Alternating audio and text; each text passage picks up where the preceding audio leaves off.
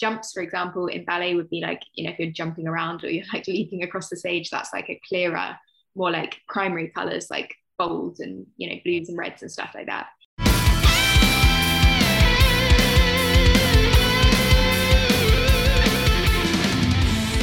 Hello and welcome to another episode of Hearing in Colour with Matt Simon. Uh, very special guest today, Eloise, who has quite a lot uh, about her. Would you like to introduce yourself? Hi, everyone, and thank you for having me. Um, I'm Eloise, and I am an author, a teacher. Um, I do a lot of work around existential therapy, so finding meaning and purpose. And I'm also really into well-being, so like fitness, dance, um, meditation, mindfulness, stuff like that. And uh, yeah, we're connected through uh, Synesthesia Facebook. So, what is your form or forms that you have? So, my form, and I'm not sure of the precise terminology for this, but um, my form is that I would associate a single tone with a color. So like tones on the piano, for example, from like C to C would be like every single tone is a different color. And those colors have stayed fairly consistent throughout my life. And it's something that really I notice when I am paying attention to it rather than, you know, it doesn't bother me in any like practical way throughout the day. Um, it's not like intrusive or anything. Um, but it's something that I had always been aware of and growing up, my parents were musicians and they're music teachers when I was a bit older. And um, I, you know, was always aware of like when I learned the piano as a child, like the tones would have a particular association, and it would be such an instinctive association that it wasn't like I had to think, oh, what color is that note? Um, but it would be like it just felt like what those notes were. Like that felt like the reality of those notes was just a color. And yeah, so I've always been really interested in what that was. And I don't think I really knew what it was or if it was anything until um, a little bit later when I was studying music. I did music A level, so when I was at college um, at sixth form. And then I learned that like some other composers, I think, had had a similar thing. And I know there yeah. are different like scales that different composers, I don't know the details, but like, was it like Rimsky Korsakov or someone? Was that right? Yeah, there's, there's like, a lot, um, but it's yeah. um, looking back on the historical stuff, it's hard to sort of see, or you can't interview them, and they have hinted at things. Um, some have. There's one I can't remember who it was who was apparently a fake who'd um, associated colours kind of like around the circle of fifths, and then used that, but then he hadn't really got it. But then right. it's so subjective, you can't really say if someone has or not. That's um, and, and yeah. did you say you've got perfect pitch? Yeah, so I can pitch an A, and I wonder whether that is like a little bit taught. I don't know whether you can teach perfect pitch, but obviously I like grew up being in loads of orchestras. I heard an A a lot, and then obviously I can pitch like around from an A, I can pitch like other notes. But I wouldn't be able to say if someone played uh, a chord, I would have to work it out from A, if that makes sense. I don't know if that counts as perfect pitch or not. Possibly, because um, uh, often in an orchestra, someone will be the tuning notes, often the oboe, and they'll play an A. So yeah. then everyone tunes to that note. So the orchestra might not be in tune mathematically, but it's in tune with itself. Right. So the A would have been a note that you've heard a lot, and that might have then yeah. just stuck in at some point. Yeah, and um, the other thing to mention is my mum, her main instrument as a musician, as a professional musician, was the oboe. So um, I heard A's a lot growing up. so I think it might just be imprinted an A in my brain. And I don't know, like I know people's perfect pitches. Uh, you know, some people can just pitch a chord, for example. Like I wouldn't be able to tell you, oh, that piece is in exactly the chord of like whatever. Um, but definitely I can still like the A is still in my like it feels like um, and I don't know whether this is normally what people feel with perfect pitch, but it feels like the A is in a particular place in my throat. so when I want to like pitch it, I go to like it's almost like I don't know if this is the right way to describe it, like a shelf in my throat, and I go to like that shelf, and the A is just on that shelf. that's a i don't think i've ever tried to describe it before but that's how it feels. It feels like it's just like in a place in my body and I, like the a just sits there. And then um, what, what color is it for you? It's orange. Interesting like it's um statistically it could be like any color but so many people associate a with red and for me it's red. Really? um yeah for me interesting you put it around the throat. Is it like around like the throat chakra or the the larynx? Do you think that's maybe where it is? Yeah maybe. I think um it's quite like high in my throat and it just feels like actually um I've noticed um because I was thinking about this recently my perfect pitch has dropped a little bit over like it's dropped by a very very slight amount over the years because now I don't really play music or like do any orchestras as well so sometimes I know like if I pitch it it's a little lower than it should be um, but I think my voice, my actual spoken voice, has dropped as well. So it might be something to do with that. Like, ah, uh, that could be, yeah. Um, yeah. Um, but yeah, like it feels, yeah, maybe around like the chakras. I don't know a huge amount about that, but definitely the throat is like, um, because I'm a yoga teacher, the throat is a place that you like can hold a lot of like personal emotion or like there's a lot of throat opening stuff that goes on in that practice. Yeah, a lot of people are holding on to a lot of things and they're not expressing it, so that can cause a blockage around that area. You must mm. see that quite a lot. Yeah, for sure. And I think it's also one of the things that physically, like, we just don't stretch our necks that much. So, like, also physically, there's a lot of tension just built up in like the throat. Unless you're a singer or like someone who's used to kind of like lifting your voice, like, it's quite easy to get like a bit stuck around here, I think. Maybe getting stuck in traffic, like the jaw clenches, and then that, yeah, you know, tension just spreads out the body. So, oh, yeah, for sure. So, um, what was your first instrument when you were performing then? Or you um, so piano was my first, which I started playing when I was very young. And then, uh, so my dad taught me piano for quite a long time.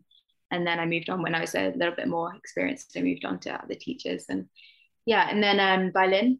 So I used to do a lot of chamber music, right. quartets and things.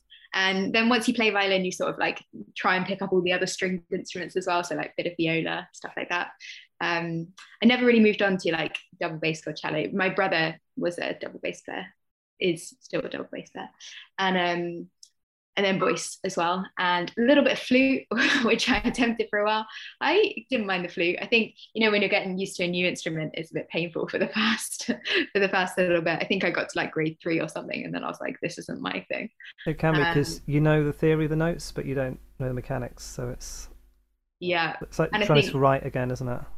Exactly, and like when you're a musician as well, when you've got to a certain level on one instrument and you try to start again from the beginning on something else it's really painful because you you are very conscious of how bad you are. Like when you're just starting yeah. on your first instrument you're like i'm doing so well. But then when you try and move to something else you're like oh no i'm terrible. So the the colors that you associate is that an internal thing or external? Like, do you see what, it in your mind's eye or is it like floating around your head? Um i think it's like it's kind like it feels a little embodied like it feels like the color is just i guess this would be internal but it feels like it's just there. Like if you play the note it's like my landscape is that color if that makes sense. But yeah. that really that kind of clarity really only happens when like you play a clean c or a d and then i'd be like this is this color. Um, and obviously like different octaves the higher you go. And i think this is quite consistent um, the higher you go, the lighter the colors are, but the same colors but lighter, and then the lower the lower the colors.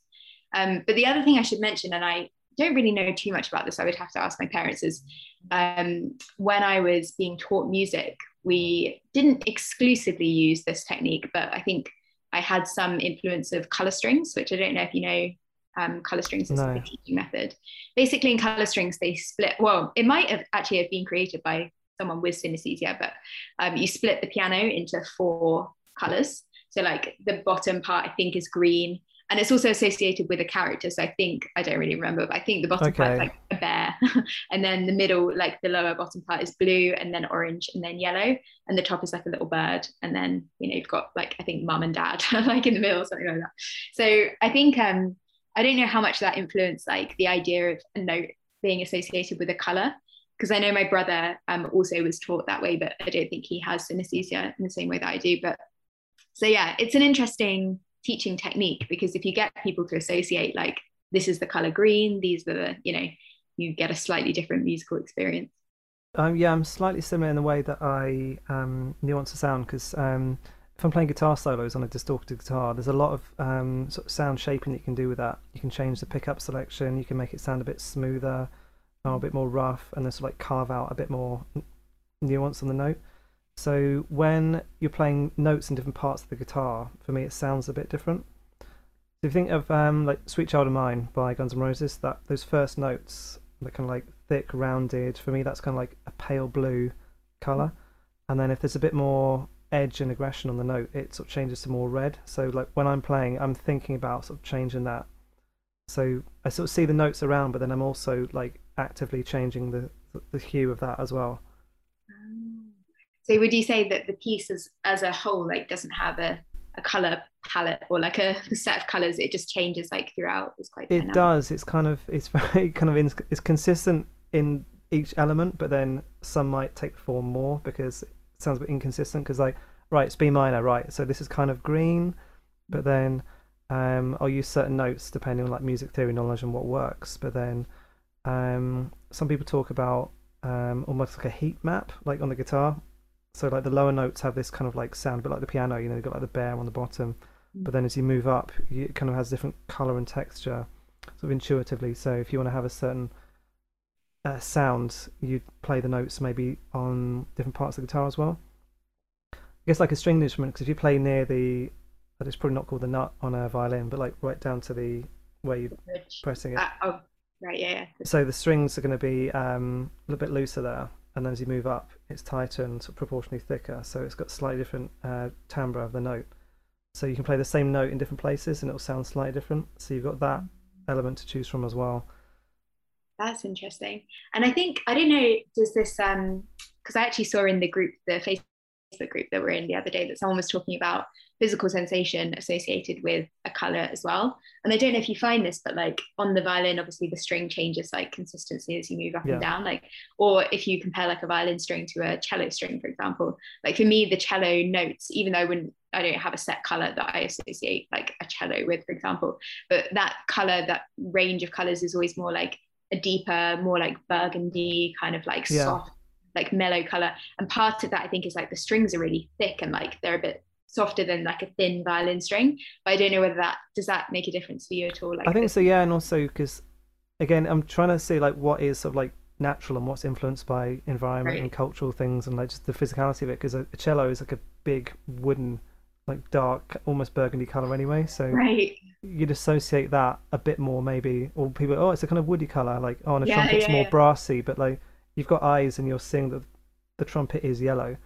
Some people might say, "Oh, I heard it on the recording and it was this green thing," but um, it's interesting how much might be influenced by just the physical nature of it. Like some guitar sounds, like electric guitar sounds, and I'll see them as a bit like cables because they are cables and wires. And then on a bass guitar, it's got thick strings, so that has more that nature around it to say like an acoustic guitar string or classical guitar string, which is plastic. So yeah. it's I think we've just got to be honest and think, well, I might just be thinking like, well, that's a grey colour because the string is physically grey. Mm. You know? Yeah, yeah. Yeah, it's so hard to distinguish like what and I guess it might be a mix of things as well. Like, you know, you're brought up in a particular way, you're educated musically in a particular way. Like you're you're gonna have some influence, I guess, of you're never gonna find someone who's like completely well maybe you will, but like it would be quite rare to find someone who's like completely devoid of any like musical education who like knows exactly or like who's had no outside interference in their like in their perception of it if that makes sense who's never yeah. seen an instrument for example and then knows like what color it is and I think there's more color differentiations on guitar because it's my first instrument, so I know a lot more about it, and know how to play it. So um, I might listen to a drummer and have like less understanding of what they're doing, and so I will only assign a certain color palette to it and say, well, that's that kind of thing. Right. If I knew more about it, then I might be able to pull more colors out of it. Right, right, that makes sense yeah. So i think sometimes like um like for me a genre of music i could say like classical music for example has like a bit clearer colors like a bit cleaner colors than like uh, romantic music like tchaikovsky for example which is all like tones and like stuff going in. Like i think again like that comes into just knowing music and like if you know the genre that you're talking about then you might be able to it's not necessarily natural but it's more like just learned or common sense, I guess. That That's very interesting. I mean, yeah, sometimes I associate like the blues as blue, jazz is a bit more green, no. but then uh, interesting to talk about the harmony because like the classical periods, um, the harmony is a bit more um, not basic, but um, mm. everything was much more proper. Like you get yeah. the dominant chord to the root chord, and everything's like properly done. And Mozart in Baroque, Baroque a little bit before, but you know, properly structured. And then yeah. with the Romantic, they try to like smear it a bit more and get a bit more um, so I'd associate that a bit more pastel colours. Um, oh, really? Romantic? Well, just uh, when you're getting towards a more sort of like jazzier harmony and a bit more or less defined, um, that's, that's that perfect thing. It's yeah, it's a bit smoother the transitions, and then when listen to some jazz and some sort of advanced harmony stuff, yeah. um, where the harmony is less clearly defined, it's a bit more pastel colours and things a bit more smoothed out rather than That's interesting. Because for me, like Mozart, for example, I used to play a lot of Mozart on the piano, and like you said, it's like really clean. Like you just have your left hand working in a chord like uh, progression, and your right hand doing like the melody. Like that's it. And I used to do a piece that was um theme and variations. It was like a theme and then like 32 variations of like the same thing basically with like the same chord progression.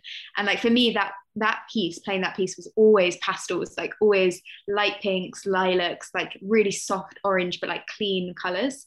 And right. then if you played like a Tchaikovsky or like some kind of romantic piece, it would be like all murky and like you said, like everything blending. And it reminds me, um, and I don't know if this uh, really links at all, but like the art of the period that you're working in like the art of that time is all a bit like dark and like tones and you know if you go to the national gallery and you look at like pieces of art there it's some a lot of it's like quite dark and murky that's how like romantic music sounds in my head or just like very like uh dull sort of not dull but like yeah like dark or yeah, I think it's interesting to uh, really remember the context of when art was created. Like um, Picasso's Guernica, you know, it's about the Civil War, so there's like mm. horrific stuff going on at the time. And if you hear uh, piece of music or look at some art in isolation, you think, well, that's this. But then, mm. um, as well as I'm getting older, look deeper into music, and if someone says, "Oh, here's a piece from like Mozart or whatever," like, okay, well, it is, but like, what was happening in his life at the time? Mm. And it, what was he doing? And like, oh, well, this is when like he was really sick, or this. So like, now that makes sense. Or right. unrequited love. So like, you can get a bit more into it. Yeah, I love that. Yeah, that's interesting. I think maybe we don't know as much about like composers lives as we do like for example a writer we would be like oh they're going through this so that's why this book's you know has this undertone or whatever I think that's maybe just more the the, the emotional element because obviously Mozart wrote some stuff like crazy young, like yeah. stuff before he was in double digit ages, but then um, it was just you know like accomplished musically, but the you know the emotional element just isn't there. Then some of the stuff that he's writing towards the end of his life and when he's when he's sick and like Lacrimosa, like the last week, just finishing mm-hmm. those eight bars. You just think, you know, like writing something that you know you're not going to finish. That's that's that's heavy, but it's um yeah, it's interesting. But yeah, I think it's because I write a lot of music as well. Um, that I'd like to really look deep into that and. So yeah, not only like this technical structure of it, or here's a B minor chord, here's all these arrangements, but like what was going on with this and mm. like the energy involved in that yeah so do you think about the colors? Like if you're writing something you would think oh, i want to like what comes first the color or the like melody or like does it just come at the same time? It's just a natural. Interesting. Some um i usually write on guitar so some keys are more um conducive to that because I use open strings like e major a and d quite easy to use but then some of the darker ones just because it's physically easy to play on those and get access to certain fingerings and notes. Yeah. But uh, sometimes yeah i might think right this is kind of like a dark gray theme like okay d minor yeah. Um, or like a midnight sea, well, that's like G minor because that's like really dark blue. Sometimes I'll do that and then work backwards, or sometimes I'll just be writing some music and then like the colors will come out. like, oh, this is an E major, but I've used the F chord, so that gives a bit of brown to it, and then it sort of like steers me into some other direction. But then it's not exclusive. Like I can't. It's not like, all oh, right, if this is an F, it's got to be brown. But that's yeah, yeah again, if the F is like a dominant or um, a significant part of the music, then that might dominate that color. Yeah. But then I could shift the key, and then it's still kind of the same piece of music, but you can't say, "Oh, it's an F sharp minor now," or "It's black." Like, well, yeah, it's my perception of it rather than something else. But I do see a lot of colors, and um, if things don't change enough, like if the texture's the same, or the instrumentation, or the the chords don't change enough, I just see it as all it's the same colors, and I get quite mm. bored mm. in that. Mm. Yeah. And um, I don't know if you've asked, have you asked any other people who have synesthesia to interpret your music and see if it's the same color? Yeah. You? Just literally before this, uh, I did an interview oh, really? with, um, yeah, uh, an artist who draws things very similar to how I see them. So, oh, right, yeah. yeah. Um, asked to draw one of my songs, and then um, she's like, "Oh, this is your voice," and there's loads of BVs on this, and there's about 20 vocal tracks, lots of vocals yeah. said, "Oh, this is how I see the guitar solo." Um, but yeah, Stevie Wonder song. She was just drew it, and I was like, "That's almost exactly how I see that." Right, right. Like the guitar parts, like these little clunky bits falling around the sides, and this is the bit in the middle. Yeah. But then I could ask hundred people, and only one of them would have a similar perception. So it's possibly yeah. more coincidence, but interesting because it is so similar on that level. Yeah, that's interesting yeah i'm always um like interested when someone comes out as like a a musician who's around at the moment, like a mainstream musician who says that they, you know, report having synesthesia or something. But I don't know too many current people. I know like Pharrell, Pharrell Williams apparently has it. That's the only one. Yeah, I looked at on Wikipedia. You can see quite a long list, and there's like apparently mm. Beyonce, um, oh. Lady Gaga. She's like poker face is amber to her, and for me it's teal. It's G sharp minor. Wow. But um, huh. again, I'm looking at it. Does it help, or does it like make you a better musician? Um, I think maybe for me, because I get quite bored listening to things that are um, sort of continuous. So I like to change things up. Mm. But then there's lots of excellent musicians who don't have it, and um, lots of very poor musicians who do. And I won't name names, but I was watching a TED talk and a guy who was demonstrating himself on a keyboard. He's saying, "Yeah, I've got synesthesia, and here's how I write the music, and I like these colors and notes, so I use them a lot." But the music was just boring. and I think he kind of like hemmed himself in a bit because like, these are my favorite colors, and then right, right. Um, he'd taken commissions from other people to write music, and he'd used the same sort of things. People said your stuff's a bit samey. Uh, yeah. Whereas for me, um, the more I've learned about music and harmony, it's almost like different colors. So, uh, basic harmony was sort of like certain colors, and then with the, the more jazzy stuff, a bit more pastel, and then when things get a bit more weird and advanced, it's like more colors I wasn't aware of. Mm. So uh, we had some really cool uh, jazz lessons at college. It was a music college, and the teacher was like, an amazing guy, and he said, "Oh, here's some other stuff you can do," and like scales and things we'd never heard of. So I'm like, "Oh, it's like a new color." Mm. I still can't use that because it's like super advanced, but just oh, mean like, a new color like that you just never well just like a new text or like just using notes over certain chords with a different angle and so you can take this concept and then move it a bit and a bit and a bit and so once it's a bit further out to space it sounds a bit more spacey like this. Right. Um yeah i point... think jazz, yeah jazz is probably one of the most like for me it seems like one of the most colorful or like one of the most exploratory. All of the improvisation elements and you know the way you can play around with the with a idea like in jazz. Um my dad is a, really a jazz musician at heart i think and like that's always just fascinated me because i am someone who likes the kind of structure and the rules of like music. Um so i like mozart and classical stuff and playing that. And um i remember it when i was studying music at college um just at um sixth form we did all these like Bach chorale things. And they have like rules to them. So you have yeah. you, you have to make them in a set way. It's almost like a, a bit mathematical in a sense. It's like here's your set of rules and like see what you can create around this structure. And they all sound kind of like quite similar but you know that's a very, very different type of music to a jazz improvisation for example. I think that was just the the end goal of it wasn't it? It's just create this sort of beautiful structure. Yeah. Um, that's with all the parts and fugues and things like lots of moving parts, but then they fit together really well. Yeah. Whereas... They do sound quite good, to be honest. yeah, it's, amazing. Satisfying. They've got a nice like resolution. It always goes through a like moment of, you know, like dissolution and then into your resolution. It's quite like satisfying. I kind of perceive that as kind of it's more like sort of crystalline structure. There's lots of things that are stacked up mm. and moving together. Um, then you can have obviously big sort of arrangements with those, but then jazz groups generally quite small in terms of personnel. So you know you have that sort of base color they'll use the the chords as that sort of canvas and then sort of jump off and explore with that. It's very much that improvisational thing. Obviously classical musicians used to do that a lot and it's sort of been lost as an art. Mm. but yeah I, I, see it as like just um, trying to get new colors and new ideas out and sort of thing seeing how things work. And so i reference again it's a bit consistent um, like some chords as colors but then some harmonies as colors as well. So like some could be like a slightly Spanish dusty, dusky kind of thing, but then a say like a minor six chord could be like a kind of soft jazzy thing. So it's um, it's got that color, but also like the text like it's soft, like it's almost like a pillow. Right. But then those notes could then be played aggressively depending on how you do it. But it's um, you still got those sort of like options of ways to use it. So it's like different colors, different shades of the colors, and then how hard you want to play them as well. So yeah. I reference it all as different, like it's just a big palette. It's like I want to do this today, I want to use that. So when people say like, "Oh, I don't want to learn music theory," or "I don't want to learn that because it will stifle my creativity," like you need to learn more. It's, it's like being a writer and saying, "I'm only going to use a thousand words, and that's it."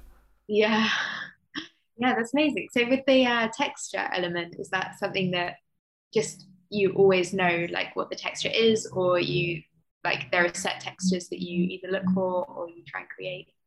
Uh, I mean, if you write in the same uh, lineup. Like um, lots of rock and heavy metal stuff. A lot of stuff I write is geared towards that. You know, it's like guitars, bass, drums, sometimes a keyboard.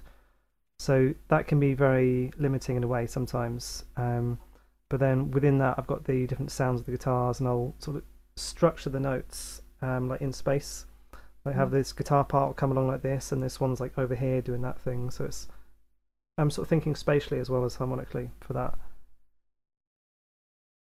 And has that been something that you've always always had since?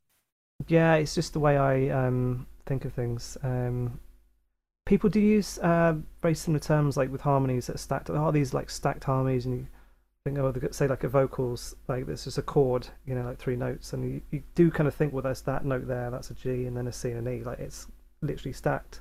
Yeah. But then I sort of perceive that like I'll see like Lego blocks, or like they're moving along. If it's a long note, they'll be like drawn out. Yeah. That's really. But cool. for you, when you're uh, say playing piano or playing a piece that you know well, um, are you seeing colors and things or structures? Um, are you seeing like the? Do you see the motion of the notes, or if there's arpeggios, do you like see things like going up and down? Like what do you what goes through your head when you're playing something? Yeah, arpeggios. Um, they're actually interesting because that's a really clear like that really would connect to my sense of like a clear tone like one tone at a time scales as well.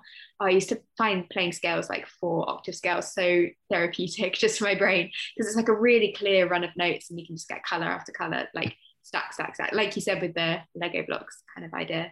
Um, when i'm playing a piece like unless there's a really like an ending note for example like in um in a romantic piece you might end with like a huge chord that's like spread over octaves something like that that probably that final chord might have a color to it.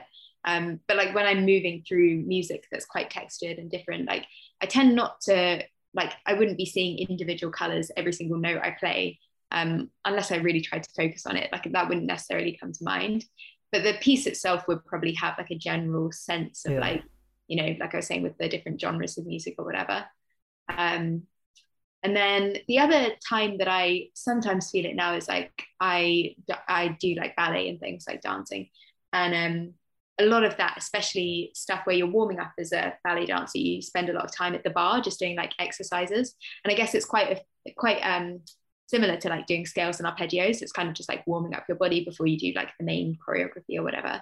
And like the music for those exercises, the bar warm up is always quite like precise, consistent. It's always in a very like steady pattern. Like it will be a set like pieces that you've probably heard before. And those pieces always have like quite a physical, like I always feel a color when I'm doing that kind of movement, just because it's quite repetitive. It's stuff that my body already knows how to do. So that was why I was interested in that person who said like associating physical sensation with color, because it's not something I really remember having as a kid, but now now that I play less music and I do more like dancing to music, for example, I definitely have a clearer sense of like how that is coming through. Also, the felt sensation of a color being really warm or a color being like a little tighter or harder, like to manifest, or pain. You know, pain, I think most people would say is like a sharper color. Yeah. And then there are different types of pain. There's like a muscle ache or there's like a tendon pain or whatever. And like for me, all of those would, you know, have a different sort of color palette associated with them.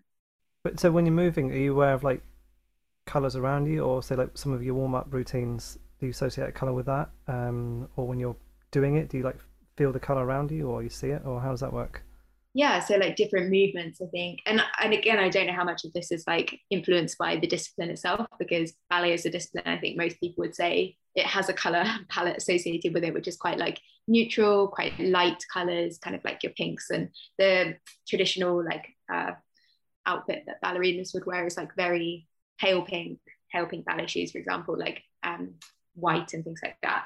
But then if you think about like some of the movements that you do um, with, you know, you can do like sort of slower movements where you're moving the leg out like in a real, like uh, a fondu kind of motion, which is the term they use, which is like a. Is that the word? yeah, fondu. yeah.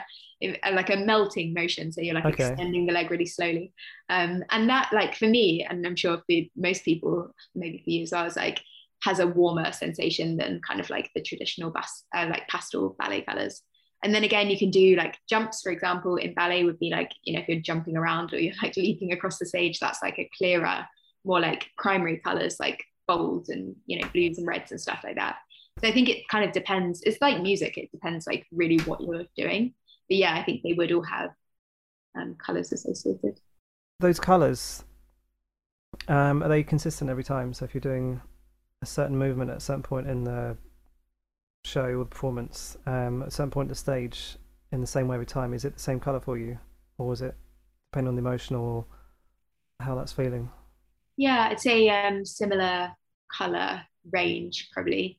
So if you're doing like plies, for example, which are normally one of the first things that you warm up, for me, those are always like light blues and light oranges. And then as you get more intense, like into the harder exercises, again, it kind of depends what it feels like in your body because um, it's not just the exercise, but you also have the physical sensation. So if you're feeling like a muscle ache, normally for me, if like I associate a muscle ache with a color, it's like the darker kind of colors like, you know, like darker red or like darker purple, something like that. But like a sharp pain, if you like, um, you know, when you go up onto like a pointe shoe where you're on the very tip of your toe, like whenever I feel that sensation, that for me is like a bright color, like an orange or a red or a blue, like a bright, a really like sharp color. But then I don't know like how obvious that stuff is. I think most people, if they were pushed to say, what is the color of a sharp pain? If I like jabbed you with a pin, you'd probably be like, oh, that's a really sharp like red or an orange or something. I don't know. Can you use these colors or is it just purely incidental, like you do a movement and then it's this color? Or is it just like an interesting thing? Yeah, I think it's an interesting thing, but I think it's similar to you know if you're a musician, if you were a choreographer and you had synesthesia, which I'm sure many many choreographers do, um, you could make a piece that felt like very blue or felt like very orange. okay, right. But it wouldn't necessarily like manifest into like an, an amazing piece of dance. It would just depend like you know what your skills were. But um, there are like there are obviously pieces of choreography that use particular um, color schemes. Like I don't know if you've ever seen the film Black Swan, which is about like a, I think so, yeah. Like the light and dark elements of ballet. So you could have like a really dark sort of idea of like a pain and like sort of mania or like going really deep into the like technicalities of the dance and then like a really light color which is like innocence and like elegance and stuff like that so i think you can play around with those ideas i'm not sure whether it would necessarily make you a better choreographer or dancer, but maybe. I think it's maybe a way you just like reference all these elements and say, well, these kind of clump them together, and these kind of like similar kind of vibe or movement style. So yeah, if, oh, we want a piece to be blue. Like, well, I feel these are more associated with that, so I'd use these. A bit like so, I say yeah, these chords are certain blue, or these kind of would go together in this kind of vibe. So if I want that kind of thing, I'm going to draw those in and use from that pot yeah yeah definitely um or like if you wanted for example an emotion change in the middle of a piece if you wanted to go from like light to dark or like intense to softer like then i guess you could draw on okay i think these colors like will influence the way that you know you're going to get people to move or yeah. Then i guess it's personal to every dancer as well like you know how you interpret the piece how it actually feels in your body again because it's such a personal physical experience that you're having. One dancer who might find like it really easy probably feels a bit lighter like their color palette might be all like light pinks and purples or whatever and then some dancer who's like really suffering who has an injury who's like whose back is hurting whatever like they might have a completely different sensation of what that color is so do you associate sort of slower warmer movements with more pastel colors and then quicker movements uh, a bit more brighter and more defined.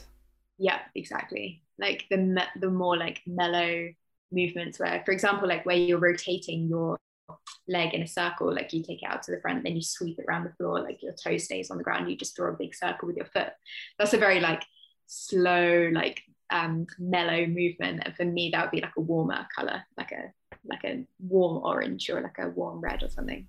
And then where you go up on onto pointe, or you're doing a jump or what else where you're doing like where you're rising up onto your toes that would be more like a bright like a lighter like a clearer flash of color that makes sense because some colors could be quite similar like a, an orange or red could be like quite a central color or then yeah. maybe like a slight darker version that could be like very angry definitely and i think um yeah for me like the blues and the purples don't come into it too much it tends to be like I'm either thinking like the pastels, like the pinks, the like lighter, maybe going towards like even white at the at the end of the range, and then down into like oranges and reds and stuff. But would you perceive other performers on their sort of general um, sort of skill level and style in certain colours. So someone's maybe like um, a bit older, uh, they don't move in the same way as someone who's younger. Would your yeah, sort of perception of them be like slightly differently coloured? Because they'd have like different vocabulary to work from because they might not do some of the same movements, or maybe like yeah. different styles of dancing, like some like an older couple ballroom dancing compared to say like street dancing at a very sort of aggressive young level. Yeah, definitely. When you compare those two things, I think you know if I was watching it, um, and again, I don't know how much of that would be instinctive. I think I'd probably have to think about it a bit more if it was someone else, because a lot of the experience that I have with the color when I'm moving is like what it actually feels like in my body. So then I like know more. But yeah, I, I mean, I guess like if you compare, for example, even if you look at just one art form, so say like ballet, if you compare a really young dancer who's just starting out, who like doesn't really have the technique, but they're like going really hard into the discipline with a dancer at the end of their professional career, for example, who they, they normally say like ballerinas or ballet dancers who are like at the end of their career have so much more experience with the actual music, the physicality, the emotion, the understanding, like we were saying with the art and writing or whatever, like the understanding of what was going on behind the choreographer's like journey into that piece. You have a real depth of um, experience in the art form. So I guess you could say those colors might be like deeper or a little bit more like refined, less like the obvious primary colors and more like subtle, nuanced colors. But yeah. That's a nuanced rather than maybe focused. Just a bit yeah. more interest in there. Yeah. What do, have you ever like? What do you do? You have any physical? I don't. Um. So I just think would I associate like musicians with that kind of thing, but more to their mm-hmm. style or the kind of music they play, and mm-hmm. unless they're extremely uh, what's eclectic, um, people generally play uh, kind of similar things. Um, but then I guess because I'm so focused on music, I'd look into what they were doing rather than the certain colors. But then um, yeah, some people you'd associate like, oh, this guy's like a country guitarist and he has that kind of sound and style a lot. So that's that kind of perception and color of that. But that's probably because if I don't know them enough about them, because if I knew more, then my view of them would be more nuanced and say, well, they do this and this and this. Yeah. Yeah. And then I guess when you start talking about other people, when it gets beyond your own experience, it's like you also have your visual perception of who that person is. So, like, you know, some artists put themselves out there as like, yeah, or if he's got a pink beard, you know. Yeah. yeah. yeah. So uh, you've studied tarot as well. Mm. Um, how did that come about? Yeah, so um, I actually had someone read my cards like a long time ago in a non-predictive way, and that was the first experience I'd had with tarot, which is like instead of using it to predict someone's fortune, like oh next week you're gonna win the lottery or whatever. Um, instead of that, it was just like an exploration of like goals and ambitions. So it'd be like um, in tarot, you can do like a 12 card or like however many yeah. cards spread. So you like pick out your cards and then you spread them out. And then the way that they're set out tells like a narrative. So you start at the first one, you work all the way to the last one.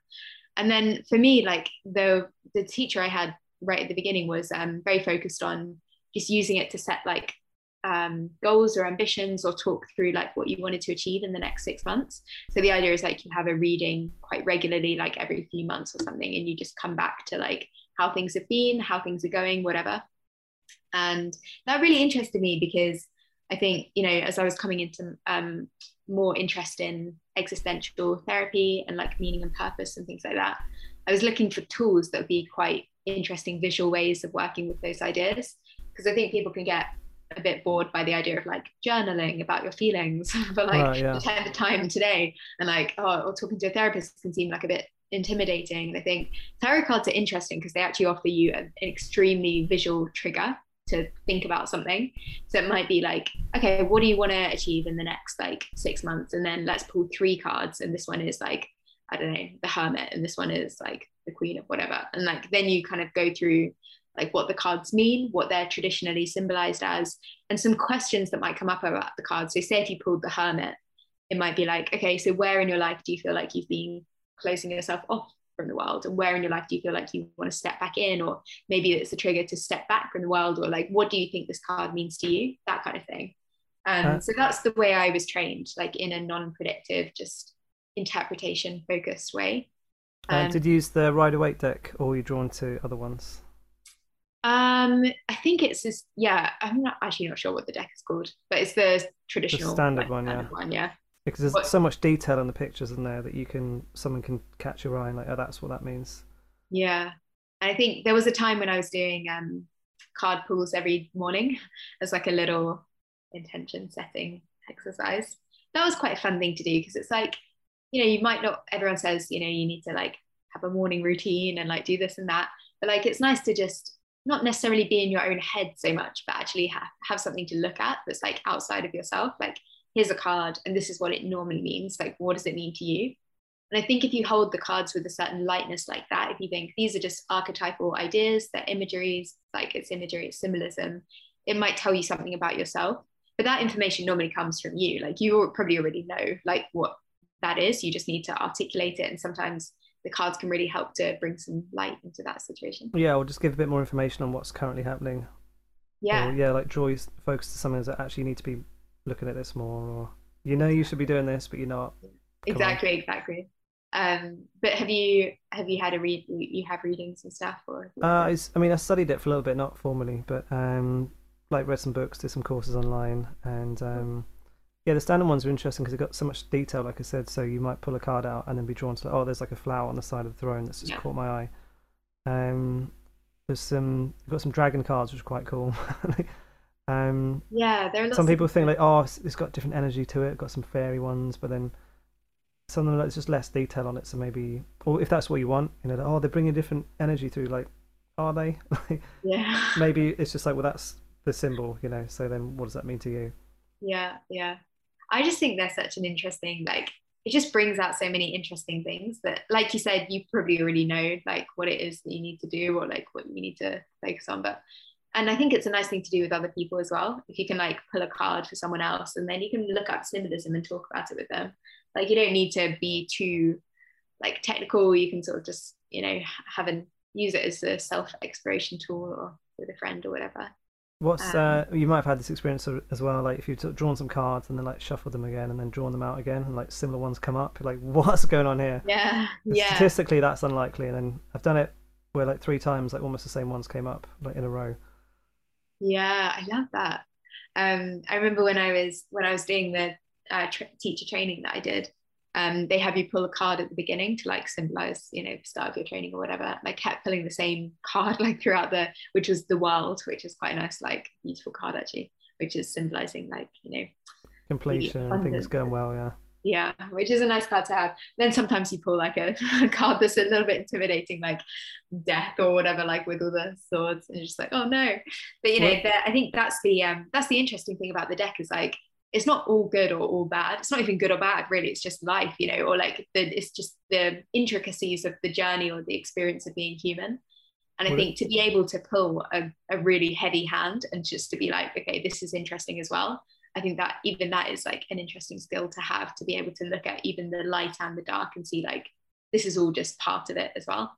Yeah, I mean the death card is generally because um, people go, "Oh, it's really scary, someone's going to die," mm-hmm. but it's generally change, you know, like the mm-hmm. death of a situation. But then, yeah, if you had like death and another tower with like mm-hmm. things crumbling, the devil, like if something, if you someone drew those cards for you, you probably knew that things were pretty bad at the moment, and like you need to move on from this, or yeah, it doesn't yeah. like that's what's being shown, but like you know that things are not good, so what you're you going to do to change it?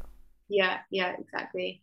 And like I don't think any of it is like as, like you said, it's not necessarily telling you like, oh, something bad is coming your way and like watch out. It's more just like, okay, what is ready to change? Like what is ready to move on? That can be it can be a bit confronting when you're faced with something like that. Because it's like it's almost as if you sat down with someone and they said like, okay, how are things really going? And you're like, oh no, like you know when someone yeah, like, really but how's it really going? Like, yeah, yeah. everyone just crumbles. But like that in itself is like valuable because you know you need whether it's a person your partner or your friend or a card like you know to face up to the questions or the realities of things is always helpful i think yeah it can be a warning as well like if you're looking at oh, how's this future business going to do and then like, business deal and then you turn over a card and it's being stabbed in the back like oh, no. yeah but yeah i mean it's interesting um but yeah like i said i think it could be like things that you already know um, or just saying, well, actually, you might have been a bit suspicious about this person, like look into it a bit more. Yeah, or like you know sometimes it's an indication of what's going on within you so like where in your life are you about to like betray someone else like without maybe even realizing it or like maybe you need to take a closer look at you know yourself in relation to other people i think you can always like look at it from different angles that's the fun thing about the cards that you don't really have like a set it's not like this means this it's kind of like it means whatever it is relevant to your life that you believe it to mean and, I think um, as well like um different types of readings as well. Like the hmm. most mm. useful thing you can get out from it is not like, oh, here's what's going to happen in the future, but like, look, if you keep doing what you're doing now, this is the most likely outcome. So yeah. if that's not what you want, you need to change it. Yeah, yeah. Yeah, and my favorite readings when I have someone else read for me is like when someone pulls a card, says like its basic interpretation, and then says like, well, where does that apply? Like, what are you thinking? Like, what, what does that bring to mind? Because then it's like a dialogue with the cards and you, and it's not just like you're being given a prophecy, but you actually get to shape and determine your future which is really you know the heart of these kind of personal tools it's like they give you an opportunity to decide you know what what do you want to do with this outcome or this circumstance. Okay yeah good and link to that. So on your website you mentioned um, you've done some monastic hmm. activities. Do you want to tell us a bit about that? Yeah so i um, trained in a monastic community for a year. And this is like new what, what they call new monasticism or like new expressions of monasticism, which isn't a particular tradition, so not like Franciscan or Benedictine or something, but drawing on elements of those Western monasticism um, traditions. So this was what they call an integrated program, which means that you do it alongside your daily life and you do one evening a week in study or prayer or teaching with the community. And then maybe like weekends as well, some weekends, and then a couple of longer retreats throughout the years um, throughout the year. And so, yeah, it was a really, really interesting experience. Like monasticism for me is fascinating because it's a real practical application of spirituality, like the most practical you can get. Yeah. It's really just about like how are you going to live? What decisions are you going to make every day? What is your life going to look like? And for me, I like to go quite deep into things when I find like an interest in them. So for me, it was like, how deep can you go into spirituality? Well, here's one example like give up your entire life and like make a vow to the community and that sort of thing. And obviously, I like, I didn't commit my uh, entire life to a monastery yet, although that may still happen one day. Um, but like, it's really interesting to me to explore those kind of more immersive types of spirituality. Yeah. Okay, so this may be like an ex- question you weren't expecting, but if you like, where are you going in life? Because if you look at, say, you've studied music, some dance, some spirituality. Um, can you see yet? And if you can't, that's fine. Obviously, not, not judging. Like where maybe things are going. So just uh, for me, because I've studied music a lot, and then mm. looking at spirituality, and then the synesthesia and like energy through like some martial arts and sort of healing and stuff like that. So I'm trying to sort of blend all those and see mm. like where they're connected and if there's a universal thread in that. Yeah. Um, what can you see in your own life? Because you've clearly done lots of different things and have different interests and things you've excelled at. So where do you think maybe things are pointing towards? Yeah, I love that. And I think like blend is exactly the right the word that I would use as well. And for a while I was quite stressed about like my life seemed very scattered. And I was like, what am I doing? Like there's this and there's this and I like this and do this or whatever and like it frustrated me that I couldn't really just decide there was going to be one thing that I was like, this is going to be my thing, and I'm just going to be really good at this thing, and you know, I'll become an expert or I'll be the best in my field at this thing. And I think when you go broad or when you go blended, you sort of sacrifice that element of like you're probably never going to be the best at like one particular thing that you're doing because you're doing a hundred things at once. And that for me was quite difficult because I always felt like I was failing a bit at everything. I was just doing everything like to a mediocre level when I could have actually done one thing really well. Um, so there's that. But I think um, for me, like the most interesting experience of careers or life or whatever so far has been trying to like integrate various things. And I think if there is one consistent thread, it's probably like range or scope, like trying to do a lot of different things and see where the similarities are between those things. So obviously, I love writing. I write books. Um, I love speaking. Like I do speaking stuff, like working with young people a lot. Um, I care a lot about like social impact, social mobility, about you know like making an impact to society.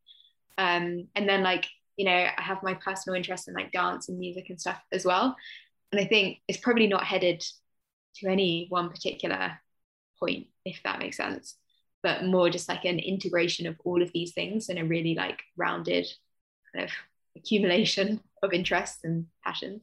Do you get bored, or is it just you want to do lots of different things? Because again, like you said, like you can go really far down one path, and you think it's like diminishing law of returns, right? I've done yeah. really well at that, but I'd like to do quite a lot of this as well, and then you think, yeah, I've got that, and it's not master of all trades. Um, I know jack of all trades. Yeah, yeah. Master of all trades would be nice. Um, yeah. But you think like I've got so much out of this now, and I could go, but then I could get quite a lot out of this, and then this as well. Yeah, I think a little bit of that, and then just real curiosity about like sometimes they go really deep into a field, and and then it opens up another field, and you're like, oh my god, that was how I um sort of came across tarot, for example. Is like I was into existential therapy, like into psychotherapy, into like Jungian ideas of analysis and archetypes and stuff, and then discovered like tarot and then trained in that. And so I think when you go really deep into something, then it just opens up loads of other things. And you're like, oh, now I feel compelled to explore all of these things. And there isn't really enough life time to explore everything. But definitely the things that I find really interesting, I always want to go as far into them as I feel is still like fascinating to me and that's like spirituality for example or existentialism those things you could just study for a lifetime and you've never even like touch the surface of what's really going on but um but yeah I don't know if that answers the question. yeah, that's a good answer. I mean, yeah, like I said, I think the blend is a good one because if you study different interests and think, well, okay, well, I also know this. How can I combine this to um, not necessarily like innovate, but just like bring something different so I like to do things and just be really different. It's like, well, I've got this and that. Does this work together? And can it improve either of them as well? Exactly. I think that's the real value that you can add when you're doing when you're sort of taking that higher level approach to multiple things. It's like then you can offer, oh, does this approach apply to this field? And you know, you need people who are going to be specialists, obviously, in their field, and you need people who are going to dedicate their whole career to like one thing that they find really fascinating. Like, you know, it always amazes me that people do a PhD and like studying one type of fish or something like really something really specific. Yeah. that is so interesting to their career path. And you absolutely like that's such a valuable contribution to the field and like absolutely essential. And then i think it's also helpful to have people who are sort of like exploring a little bit of this a little bit of this getting trained up in a variety of things and then maybe able to contribute something that kind of draws on different approaches. Yeah i think that's uh, a good point because you could contribute by going like super expert level, like you said, like that specific one type of fish, like you're an expert and you discovered something new about that. Yeah. But then if you knew about some other field and you could combine that and say, well, actually, this you can contribute that way. So I think, yeah, for me, um, like I think I'm like a good guitar player and like a good musician, but then also um, I can add something new by blending other things into that. Yeah. And yeah. people have gone so far down the path. Like, yeah, I'm not going to innovate in that way. But then if I put this in, that's maybe what I'm supposed to be doing. Yeah. I think you can feel where you're supposed to be going because if a person does want to like just shoot down that narrow path, they're going to do really well and get down that. Yeah. And find that nugget at the end that yeah. no one else got as far to get. Yeah. Yeah, and it's always so inspirational when you see those people and they just know what they're doing. Because I work a lot with um, the idea of purpose, like helping other people to find their purpose and occasionally I just come across someone who's always known. They've always just been like, yeah, this is like, I don't even need to think about this because I just know right from the beginning what it is. But I do think that's like, that's not everyone's experience, obviously. And I think that's probably more rare than the majority of people who are just kind of like, I'm not really sure, I'm going to try this and I'll try this and then I'll find something that works eventually. And yeah. I mean, even for people who have that laser focus, they might change 10 years down the line they might mm. have got so far down, like, well, now I'm interested in this as well exactly. Yeah, it's been times where I've been like, right, this is it, nothing else, and then yeah. things do open up. Yeah, uh, life changes as well, or you thought you weren't yeah. as successful as you thought you'd be, but you know, yeah, that's life. that is life. yeah. All right, uh, have you got any closing words or anything you'd like to add? Uh, any links you'd like to share? So we'll put them on the description. Oh yeah, no, just to say um thank you so much for having me. And like it's been so interesting to talk. I was uh like I'm a big fan of your podcast now and I will be listening to all future episodes. Um, but it's so fascinating to me this idea about synesthesia and like how it manifests differently for different people. And yeah, it's just something that I I've always like had in the background but never really like fully explored or talked about or like found a real community around. So yeah, I'm just really excited to sort of be in the group and thank you so much for having me and letting me chat about it.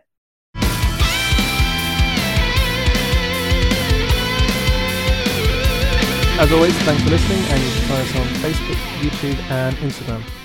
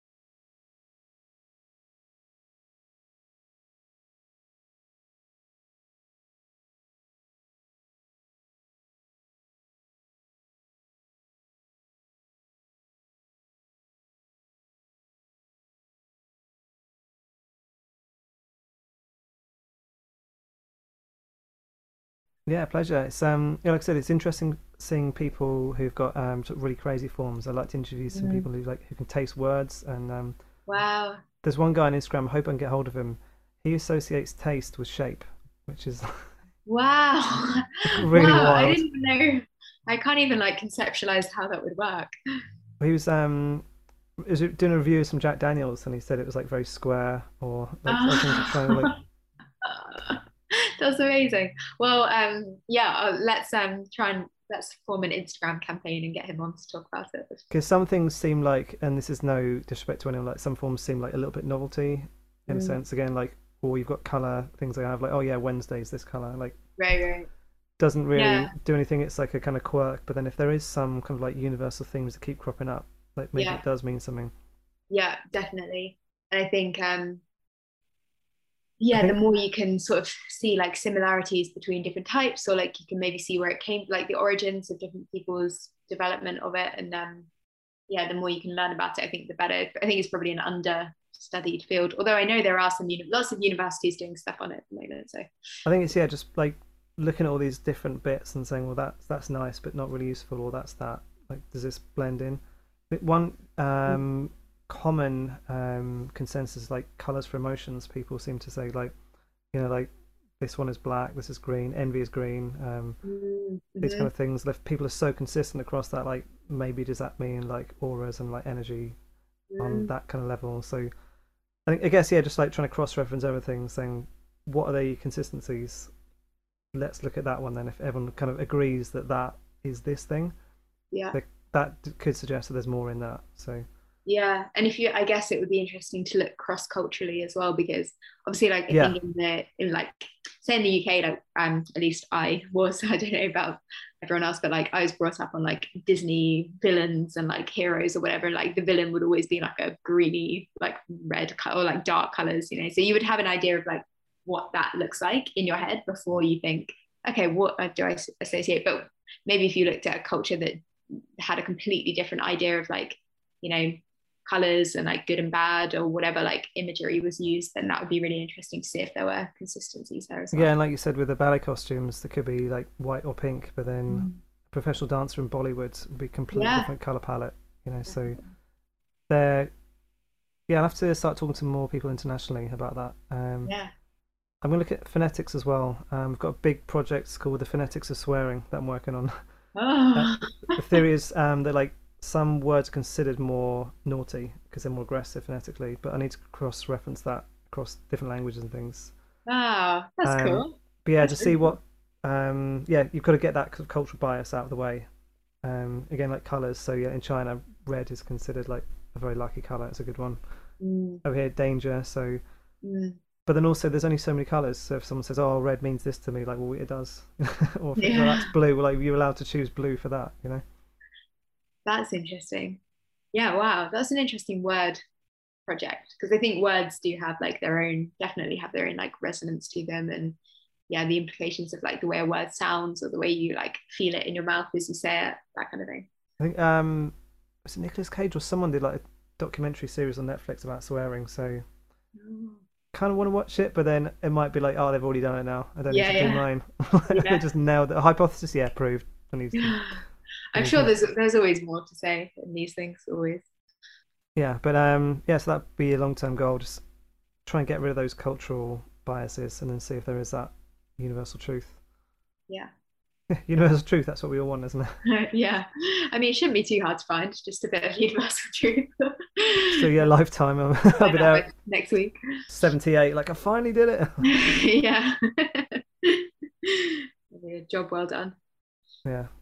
Cool. Yeah. Well, uh, great to talk to you. And oh, you um, this will be up uh, in a few weeks. I'm going to try and get one out every Tuesday. Uh, it's been a bit inconsistent recently, but um, stack them up and then like keep it going. Yeah. So, Sounds good. And um, yeah, I'll definitely like repost. I'm mostly on Instagram and LinkedIn and TikTok, so I can repost if you're anywhere on there. Cool. And then, nice yeah, like let's definitely stay in touch, like in the group and elsewhere. And if you ever want to yeah, and if you've got any other ideas, things, or a yeah. new project you want to come back, and we'll uh, talk about that. Cool. If you've got any ideas of things like, oh, actually, I didn't realize, but like this is connected to this, you know. Yeah, and if I come across any um, interesting people with extraordinary um, associations, I'll definitely send them your way. That would be crazy, yeah, because it's not like I don't want it to be like kind of freak show, like oh wow, like you do this, like. A... But then it's kind of fascinating that people live their lives in those perceptions, and most people, if you ask them, if you could turn it off, would you? And like, like. Yeah. But even the taste ones where people like hear words and they taste things, which can be quite distracting. Mm. Yeah, uh, that's interesting actually, because I um I completely lost my sense of taste and smell with coronavirus, like back in December, and it's really only just coming back now, like fully. Really?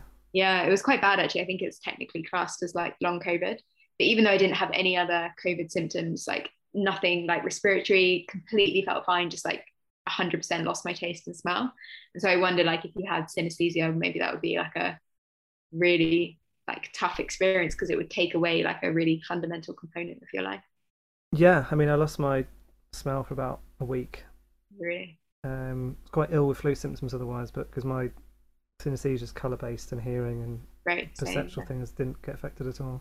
Yeah, it is interesting though because you know they say like the taste and smell thing is like actually neurological damage, like brain damage. So I guess if it um, with like synesthesia, if it hit that part of your brain that has your connections or that makes the connection. I don't really know how it works, but say if you had like damage in that area, then maybe you could lose or even heighten maybe your awareness. I don't Yeah, be a bit annoying if you had your private superpower just dulled by yeah. global virus. Sorry about that.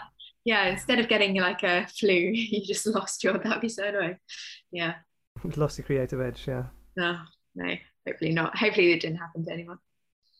Cool, excellent. Yeah, so this I'll let you know when it's up. And um, if there's anything uh, you think of afterwards, like actually, can we just cut that bit out? Um, let me know. And uh, otherwise, we'll just minimal editing, um, just to keep it going, and that'll be it.